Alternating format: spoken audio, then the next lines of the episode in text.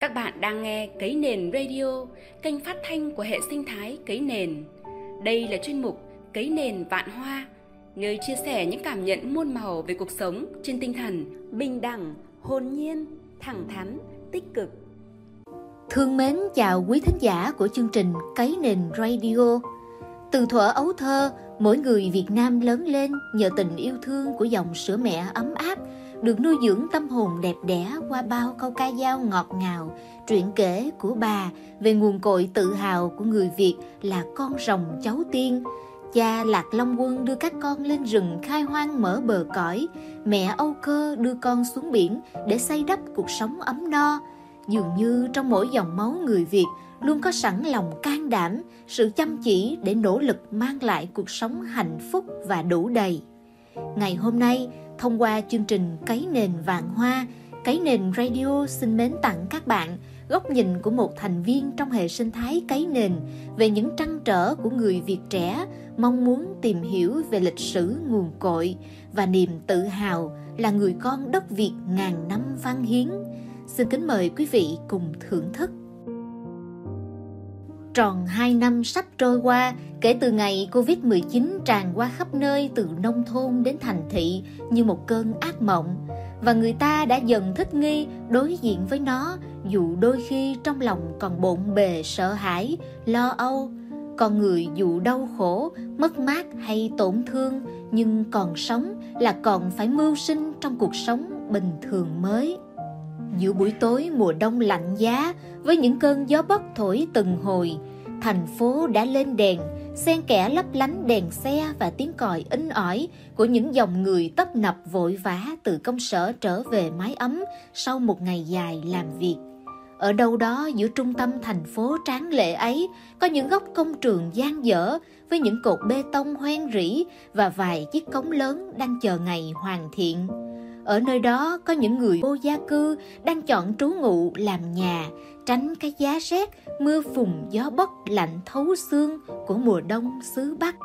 Những ngày này, họ co cụm vào nhau, đốt một đống lửa nhỏ để sưởi ấm và mong chờ có công việc gì đó để làm, kiếm chút bánh mì qua bữa, và nếu may mắn, họ sẽ dành dụm một chút tiền nhỏ mang về quê vì ngày Tết sắp cận kề. Họ động viên nhau để quên đi chiếc bụng đói nhiều ngày đang sôi sùng sục, mong ước có một mùa xuân ấm áp. Những người vô gia cư ấy là đại diện của rất nhiều người Việt mất phương hướng để tìm lối đi, tìm hạnh phúc, bình an trong tâm hồn và sự cân bằng trong cuộc sống hiện đại. Việt Nam đang là đất nước có thu nhập trung bình thấp trên thế giới, với giê đê pê đầu người ở một khoảng cách khá xa so với các nước trong khu vực. Phúc lợi an sinh chưa đáp ứng được nhu cầu của người dân, khoảng cách giàu nghèo rất lớn, và điều ấy đã được thể hiện rất rõ trong làn sóng đại dịch Covid vừa qua. Nhiều triệu người lao động nghèo đã phải sống chật vật nhiều tháng trong các xóm trọ nhỏ nơi thành phố. Trong vài trăm năm gần đây, dường như Việt Nam luôn đối diện với nhiều khó khăn như các cuộc nội chiến giữa các triều đại, chiến tranh xâm lược kéo dài hay những tranh chấp ngoài biển khơi, sự đói nghèo, bệnh tật, thiên tai đã làm hư hao đất nước vốn đã gầy gò hình chữ S. Vậy có khi nào trong chiều dài lịch sử đất nước ta được hưng thịnh? Người con đất Việt có những tố chất gì được kế thừa từ cha ông ta để lại? Làm thế nào để con người cảm thấy hạnh phúc, bình an trong mọi hoàn cảnh? Hiểu lịch sử là để hiểu chính mình, để phát huy nội lực và tìm con đường phù hợp cho quốc thái dân an. Nhà thơ Thanh Hải đã từng viết trong bài thơ Mùa Xuân Nho Nhỏ đã được phổ nhạc cho bài hát cùng tên rất ngọt ngào, tràn đầy niềm tự hào người Việt và niềm tin, hy vọng vào tương lai tươi sáng qua các câu thơ như sau. Đất nước bốn nghìn năm, vất vả và gian lao, đất nước như vì sao, cứ đi lên phía trước. Một ngày mùa xuân ấm áp, tôi có cơ hội được hành hương lên núi Thiên Yên Tử, Thiền viện Trúc Lâm thuộc tỉnh Quảng Ninh, một ngọn núi cao hơn một nghìn mét so với mực nước biển, quanh năm phủ mây trắng bay lơ lửng, tiếng gió rì rào, tiếng chim hót líu lo, reo ca trong rừng thông, rừng trúc, với những bông hoa đào và hoa mận nở rực rỡ bên sườn núi, bên những dòng suối nhỏ trong lành chạy từ đỉnh núi đến chân đồi. nơi núi Thiên Phù Vân hơn bảy trăm năm trước chứng kiến nhà vua Trần Nhân Tông đã rời bỏ ngôi vương để lên núi hành thiền, tinh tấn tu tập và sống cuộc đời khổ hạnh của nhà tu hành đạo Phật, lấy pháp hiệu Trúc Lâm Đầu Đà, trong tiếng Phạn có nghĩa là rũ bỏ bụi trần, sống nhẹ tựa mây bay, mà người đời sau thường gọi là Phật Hoàng. Nhà vua là sư tổ của phái Thiền Tông tại Thiền viện Trúc Lâm, được lưu danh và giữ gìn tu học dành cho nhiều Phật tử từ khắp nơi trên đất Việt trong nhiều thế hệ từ xa xưa cho đến ngày hôm nay. Thật vậy, nước Việt có chiều dài lịch sử nghìn năm văn hiến, đã trải qua nhiều thăng trầm. Tuy nhiên, theo sử xưa ghi lại, Đại Việt, tên gọi xưa của đất nước, có một giai đoạn hưng thịnh nhất trong lịch sử, dân giàu, nước mạnh, nhân dân hạnh phúc, bình an. Đó chính là giai đoạn nhà Trần bắt đầu vào khoảng thế kỷ thứ mười ba sau sự chuyển giao ngôi vương từ nhà Lý. Đây được coi là giai đoạn huy hoàng trong lịch sử của người Việt, cả về kinh tế, văn hóa, tôn giáo, nghệ thuật, với hai lần chiến thắng quân Nguyên Mông, là một đội quân hùng mạnh nhất thời bấy giờ, được ví von vó ngựa quân Nguyên đến đâu, cây cỏ không sống nổi tới đó, với tham vọng của đế chế thành Cát Tư Hãn, mở rộng bờ cõi từ châu Á sang châu Âu. Đội quân đó đánh đâu thắng đó, nhưng đều đầu hàng và rút quân khi xâm lược đất nước bé nhỏ phía Nam bởi sự dũng cảm, đoàn kết và mưu lược của quân dân Đại Việt. Trong các vị vua nhà Trần, thì vua Trần Nhân Tông được sử sách ghi lại là một vị vua anh minh kiệt xuất. Sau khi giữ yên bề cõi trước giặc Nguyên Mông, trong ấm ngoài êm với quốc thái dân an, nhà vua thoái vị cho con trai để lên núi Yên Tử xuất gia là nhà tu hành và thành chính quả, truyền đạo đẹp đời, sống cuộc đời giản dị thanh tao, tránh xa thị phi, danh lợi, sắc dục. Đó cũng là giai đoạn huy hoàng nhất của nền văn hóa, tâm linh của người Việt, với đạo Phật thấm sâu vào đời sống nhân dân, giúp con người bình an, lương thiện, sâu sắc và hạnh phúc. Ngày xưa, kinh thành Thăng Long là chốn phồn hoa của nước Đại Việt, nơi có văn võ bá quan, kinh điển nguy nga và giao thương tấp nập. Nhưng chính nơi núi Thiên Yên Tử mới là kinh đô của nền văn hóa, tâm linh của người Việt. Có một vị tu sĩ ẩn cư minh triết truyền đạo cho người dân. Hàng năm, hàng vạn Phật tử hành hương tìm tới Thiền viện Trúc Lâm Yên Tử để được thọ giới, an cư, tinh tấn thiền hành và học tập như câu thơ: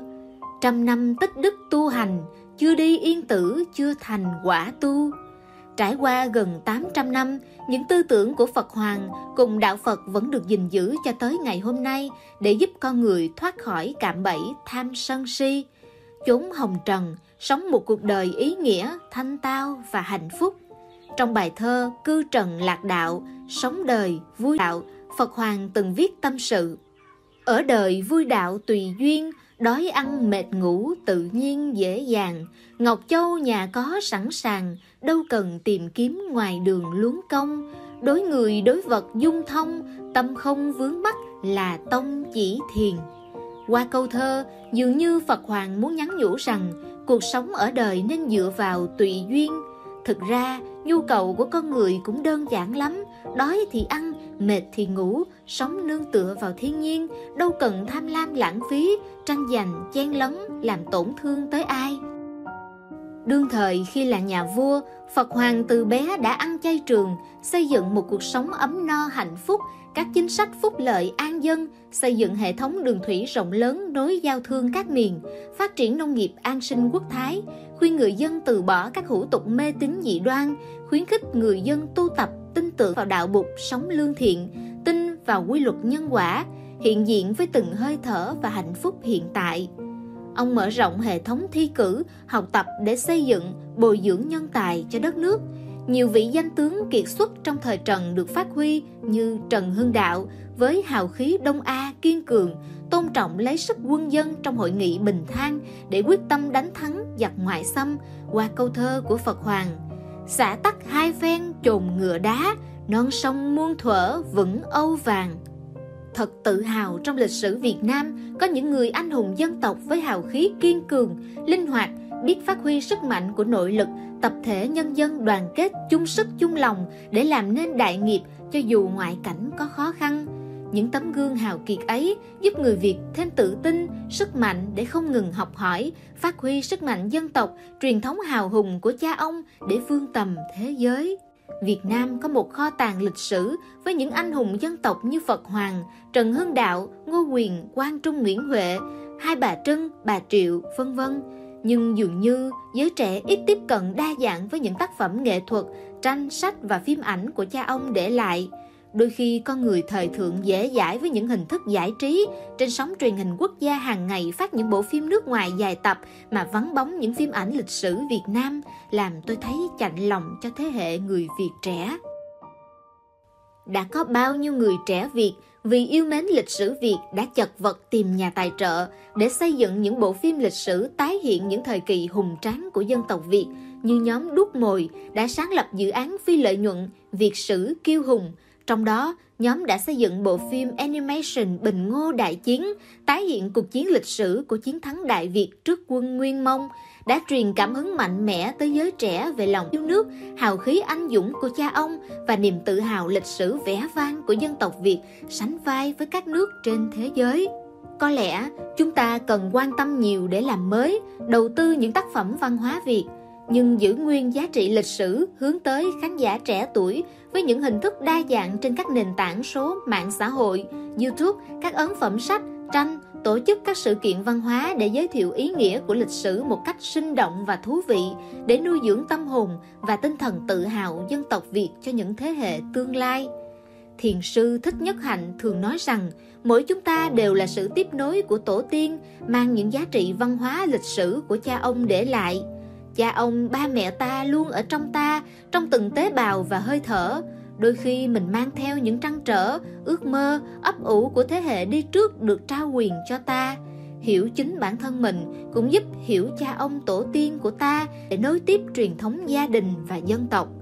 Trên hành trình trở về Yên Tử, mỗi Phật tử không xin cầu danh lợi, mà đó là hành trình tâm linh tìm về chính mình, nhắc nhở chúng ta rằng xưa kia đã có một vị hoàng đế ở trên đỉnh cao của danh vọng, nhưng Ngài vẫn rũ bỏ bụi trần để trở về nương tựa cửa Phật, nương tựa hải đạo tự thân, hàng ngày sống cuộc đời giản dị khiêm cung, quét lá đa sân chùa và trao quyền những giá trị hạnh phúc đích thực cho mỗi người con đất Việt.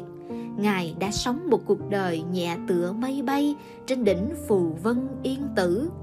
Và thay cho lời tạm biệt, Cấy Nền Radio xin mến chúc quý thính giả sức khỏe, sự an lành với tâm hồn tươi mát như làn gió mùa xuân, và luôn tự hào là người con đất Việt với dòng máu anh hùng luôn chảy trong tim. Xin hẹn gặp lại các bạn trong chương trình tiếp theo. Non nước yên bình, khắp nơi chung lòng, mình về nơi đây, cấy nền.